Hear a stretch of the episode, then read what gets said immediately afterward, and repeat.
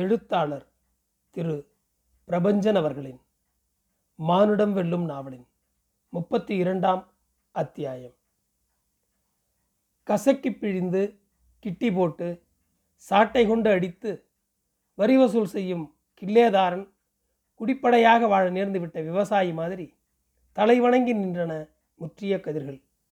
வெள்ளைப்பூண்டு சுற்றி வந்து கதிர்களை நிதானித்தான். முற்றி வளைந்து காற்றிலாடி சலசலத்து கிடக்கும் அந்த பயிர்களைக் கண்டே வயிறு நிறைந்தது அவனுக்கு. வெள்ளாமை இந்த முறை அவனை ஏமாற்றி விடவில்லை. மனம் வைத்து வியர்வை சிந்தி உழைப்பவனை மண்ணாத்தால் கைவிட மாட்டாள் என்று அவன் அப்பா சொல்வது உண்டு. பெரியவர்கள் வாக்கு சில வேளைகளில் பொய்ப்பதில்லை. ஆற்றுக்கு அந்த பக்கம் அவன் குச்சி இருந்தது. குச்சில் அவன் ஆத்தா இருந்தாள். நாணல் கொண்டை மாதிரி வெளுத்த கூந்தலும் கண் பார்வை இழந்த மூதாட்டியுமாய் இருந்தாள் அவள். வெள்ளைப்பூண்டுக்கே இந்த ஆடி வந்தால் வயது ஐம்பதாக இருந்தது. துர்முகி வருஷத்து பஞ்சகாலத்தில் அவன் பிறந்தான். புல், பூண்டு, கத்தாழை மற்றும் வேரடி கிழங்குகளை கெல்லி மனிதர்கள் சாப்பிட்டு உயிர் வாழ போராடி கொண்டிருந்தார்கள். ஏதோ ஒரு பூண்டை சமைத்து கொண்டிருக்கையில் அவன் ஜனனம் நிகழவே அவன் வெள்ளை பூண்டானான்.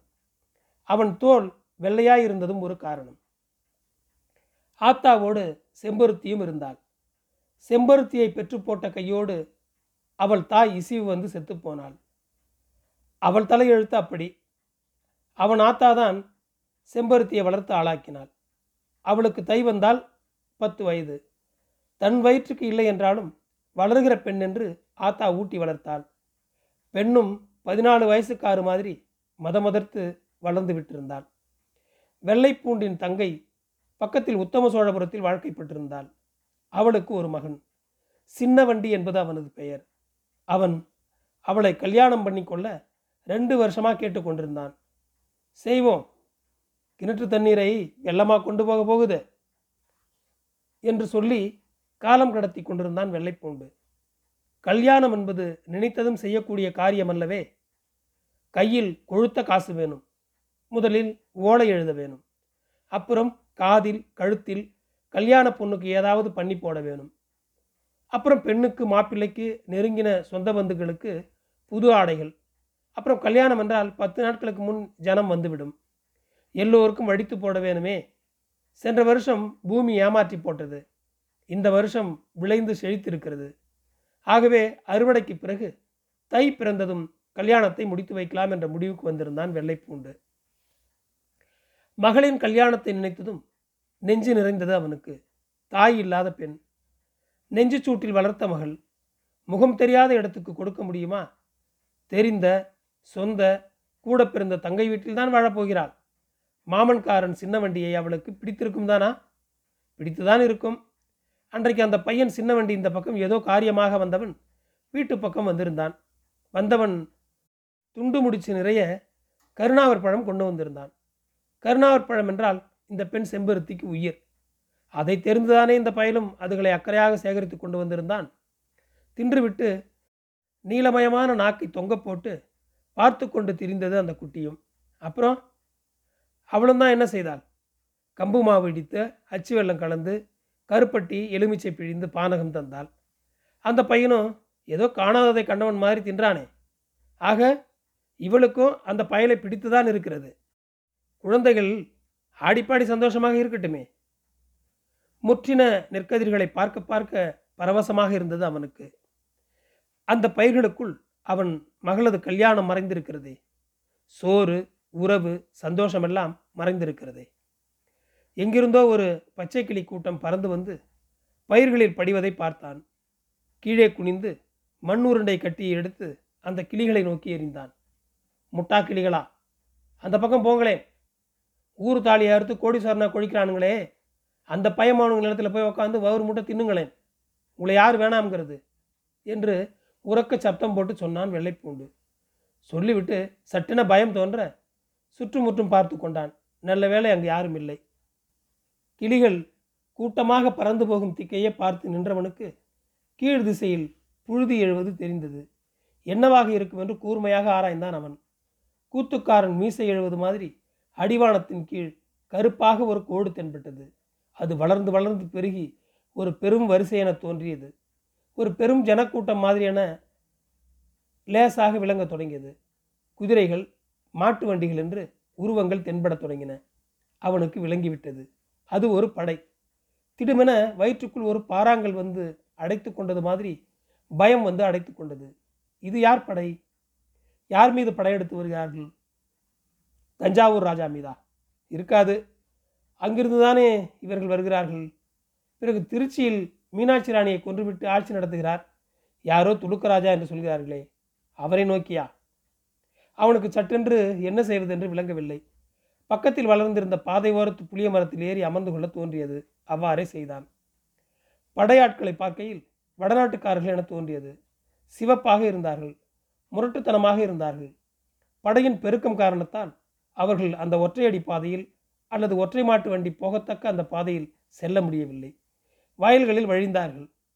குதிரைகளும் ஆட்களும் வயல்களில் விளைந்திருந்த கதிர்களை மிதித்து துவைத்து கொண்டு நடந்ததை நெஞ்சு பதைபதைக்கு பார்த்து கொண்டிருந்தான் வெள்ளைப்பூண்டு. கொஞ்ச நேரம்தான். அவன் பார்த்து கொண்டே இருக்கையில் அவன் நிலத்துக்கு மேலே ஆயிரக்கணக்கான மனுஷர்களும் குதிரைகளும் முதிர்ந்த கதிர்களை மிதித்து துவைத்து கொண்டு நடந்தார்கள். அவன் தன்னை மீறி கத்திவிடக்கூடாது என்று வாயை புதைத்து கொண்டு ஒளிந்திருந்தான். படைகள் முழுவதும் அங்கிருந்து அகல நீண்ட நேரம் ஆயிற்று. சுத்தமாக படை அகன்றபின் கீழே இறங்கி வந்தான். நிலம் சாவு முடிந்த வீடு மாதிரி அலங்கோலமாக இருந்தது. காய்ந்த பசும்புள்ளின் குவியல் மாதிரி நெற்கதிர் குவியல் சின்னாபின்னப்பட்டிருந்தது. நெஞ்சில் அறைந்து கொண்டு ஐயோ மகளே என்றபடி தரையில் விழுந்து புரண்டான் வெள்ளைப்பூண்டு. அத்தர், ராஜகுல பெண்கள் அழக்கூடாது. எவனொருத்தன் தலைமை பதவியை விரும்புகிறானோ அவன் சந்திக்க நேர்கிற துன்பங்கள் தவிர்க்க முடியாதவை. அரியாசனத்தின் கால்கள் நான்கும் மரத்தாலானவையா? அல்ல. சூழ்ச்சி, துரோகம், நன்றி மறப்பு, பொய்யே அதன் நான்கு கால்களும். என்னிடம் மட்டுமா கத்தி முதலான ஆயுதங்கள் இருக்கின்றன? என் எதிரிகளிடம்தான் இருக்கின்றன. ஆகவே பலவான் ஜெயம் பெறுகிறான். அல்லாஹ் நம்மை கைவிட மாட்டார். நீ நம் நண்பரும் புதுச்சேரி கவர்னர் துறையுமான துய்மாவின் ஆதரவில் கொஞ்ச காலம் இரு. நான் ஜெயம் பெற்று உன்னை அழைத்துக் கொள்கிறேன், கவலைப்படாதே. மராத்தியர் திருச்சி மலைக்கோட்டையை சுற்றி சூழ்ந்து கொண்டிருந்தனர். இன்றோடு முப்பதாம் நாள் முற்றுகை முற்று பெற்றிருந்தது. காவிரியிலிருந்து கோட்டைக்குள் நீர் வரும் வழியை மராத்தியர் அடைத்து விட்டிருந்தார்கள். அரண்மனை புழக்கத்துக்கு தண்ணீர் தட்டுப்பாடு ஏற்பட்டிருந்தது. கொஞ்சம் கொஞ்சமாக களஞ்சியம் குறைந்து கொண்டே இருந்தது. நிலைமை கவலைக்குரியதாக மாறிக்கொண்டிருந்தது. கோட்டையின் கீழ்ப்பகுதி பலவீனப்பட்டு கொண்டிருந்தது. எந்த நேரமும் அது இடிந்து விழுந்து விடலாம். அத்தர் இரவு இரண்டாம் ஜாமத்துக்கு மேல் கோட்டையின் இரகசிய வழியாக காவிரி கரைக்கு நீ போய் சேர்ந்து விடலாம். நம் நம்பிக்கைக்குரிய ஆட்கள் உன் துணைக்கு வருவார்கள். நம் கஜானாவில் இருக்கும் நகைகளும் வைரங்களும் இன்ன பிறவும் பெட்டிகளில் அடைக்கப்பட்டிருக்கின்றன. கவலைப்படாதே, புறப்படு, ஆண்டவன் நமக்கு அருள்வாராக. அத்தர் முகம் கவலையால் சோபை குன்றி இருந்தது. ஹுசூர், நீங்கள் துன்பத்தில் இருக்கிறீர்கள். இப்போதுதானே நான் தங்களுடன் இருக்க வேண்டும். சுற்றிச்சூழ எதிரிகள் தங்களை ஆக்கிரமித்துக் கொண்டிருக்கிறார்கள். நான் மட்டும் தப்பித்து போதல் என்ன நியாயம்? சுக துக்கங்களில் பங்கு கொண்டு வாழ அல்லவோ நான் வந்திருக்கிறேன். என்னை தனித்து அனுப்புவது என்ன நியாயம்? சந்தாசாயபு சிரித்தார். நீ என்னை சேர்ந்தவள். உன் கண்களில் கண்ணீரை நான் காணக்கூடாது. ஆண்டவனை சாட்சி வைத்து உன்னை நான் கைப்பிடிக்கையில் எக்காலத்திலும் உன்னை சந்தோஷத்தில் வைத்திருப்பேன் என்று பிரமாணம் செய்திருந்தேனே, அதை நான் மீற முடியுமா? கொஞ்ச காலம்தான், பொறுத்துக்கொள். அத்தர், மீண்டும் நாம் சந்திக்கத்தான் போகிறோம். பிரிவென்பது மீண்டும் சேரத்தானே. அத்தரின் கண்களில் கண்ணீர் வழிந்து கொண்டே இருந்தது. இரவு விளக்கு ஒரு காசநோயாளியைப் போல மெலிந்து சோர்ந்து எரிந்து கொண்டிருந்தது. சந்தா சாஹிபுக்கு ஆப்தனும் அத்தரை புதுச்சேரிக்கு கொண்டு செல்லும் பொறுப்பை ஏற்றிருந்தவருமான முகமது நயினார் வந்து நின்று வணங்கி, ஹுசூர், பயணத்துக்கான ஏற்பாடுகள் முடிந்துவிட்டது. அரசியார் புறப்படலாம் என்றான். அத்தர் தன் கணவனை கண்களால் ஒரு முறை விழுங்கி கொண்டாள். பின், இறைவன் நம்மை வெகு விரைவில் ஒன்று சேர்ப்பாராக என்றாள். தன் முகமறைப்பை சரி செய்து கொண்டாள். கோட்டையின் மேற்புறமாக அமைக்கப்பட்டிருந்த சுரங்க வழியாக அவளும் சாயபுவும் நயினாரும் தீவட்டி வெளிச்சத்தில் காவிரி கரை வந்து சேர்ந்தார்கள். பல்லக்குகள் தயாராயிருந்தன. ஹுசூர் என தழுதழுத்தால் அத்தர். புறப்படு, எல்லாம் நலமாகவே முடியும் என்றார் சந்தாசாயபு. பல்லக்கில் ஏறி அமர்ந்தால் அத்தர். புதுச்சேரியை நோக்கி பல்லக்கு புறப்பட்டது. நன்றி. தொடரும்.